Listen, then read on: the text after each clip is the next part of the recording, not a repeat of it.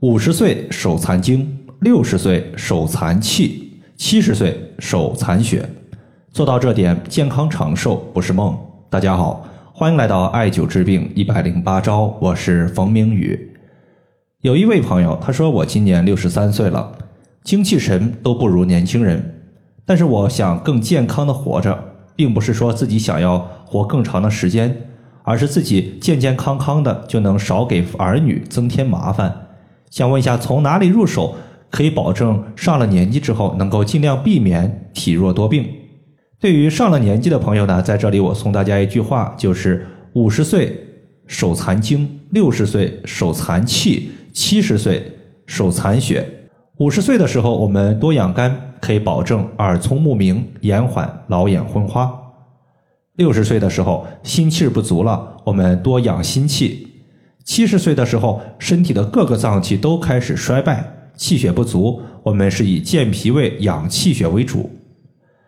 尤其是从五十岁开始，我们调养好自己的精、气、血三种物质。具体怎么养？接下来呢，我和大家详细的说一说。五十岁手残精，原因何在呢？因为人到了五十岁之后，你会发现眼睛就开始出现一系列的问题。比如说，看东西会出现模糊的问题。从中医角度来说，肝开窍于目，且肝肾同源，肾里边的精华物质叫做肾精，肾精可以和肝血相互滋生。一旦肾精少了，变相的肝血就不足了。肝血不足，眼睛没有足够的养分，就容易提前衰老。我有一个学员，他自己呢就才刚刚四十岁。就出现了眼花、视物模糊、看不清楚东西的情况。去医院检查之后，医生说呀，可能存在肝血不足。当时呢，他为了补肝血，每天喝枸杞菊花茶。但是呢，因为脾胃虚寒，喝菊花茶容易拉肚子。后来呢，我建议他又在茶里边增加了红枣。红枣的性质偏热，可以中和掉一部分菊花的寒性。加入红枣之后，他的一个拉肚子情况就好转了不少。还有一个患者呢，是一生气就会出现头晕目眩。当时我给他的建议就是喝菊花茶，而且在太冲穴所在的脚部第一个脚趾缝，先涂抹蓝色艾草精油，刮痧三到五分钟，随后进行艾灸。要知道，菊花它是在深秋季节盛开的，深秋的菊花有着秋天的特性。从五行来说，秋天属于金，菊花它就禀受了秋金之气。要知道，肝主怒，生气说明我们肝气旺盛，而肝五行属木，因此易怒的朋友肝气往往太过。金能够克木，所以我们借助菊花的秋金之气，可以压制肝木上升，从而平肝治疗头晕目眩。一旦头晕目眩得到改善，血压也就逐步的下降了。所以说，太冲穴它是一个降血压、调和气血。是亢盛的肝阳得以平复的穴位，这个穴位是在脚背。我们先找到第一和第二脚趾，顺着脚趾缝向上推，推到一个凹陷处，就是我们要找的太冲穴。六十岁手残气，是因为人到了六十岁以后，心气儿开始衰败，气血也是最为虚弱的。心主血脉，血液的运行必须要依赖心气儿的推动。当心气儿不足时，不能够鼓动血液流通，我们的气就不能够周转到全身各处，这就会导致六十岁以后的朋友经常感觉身体困重、乏力、无力，甚至说腿脚就有一些抬不起来的情况。因此呢，这个时候我们要守好残气，怎么做呢？建议大家是从健脾养心入手，推荐艾灸足三里穴。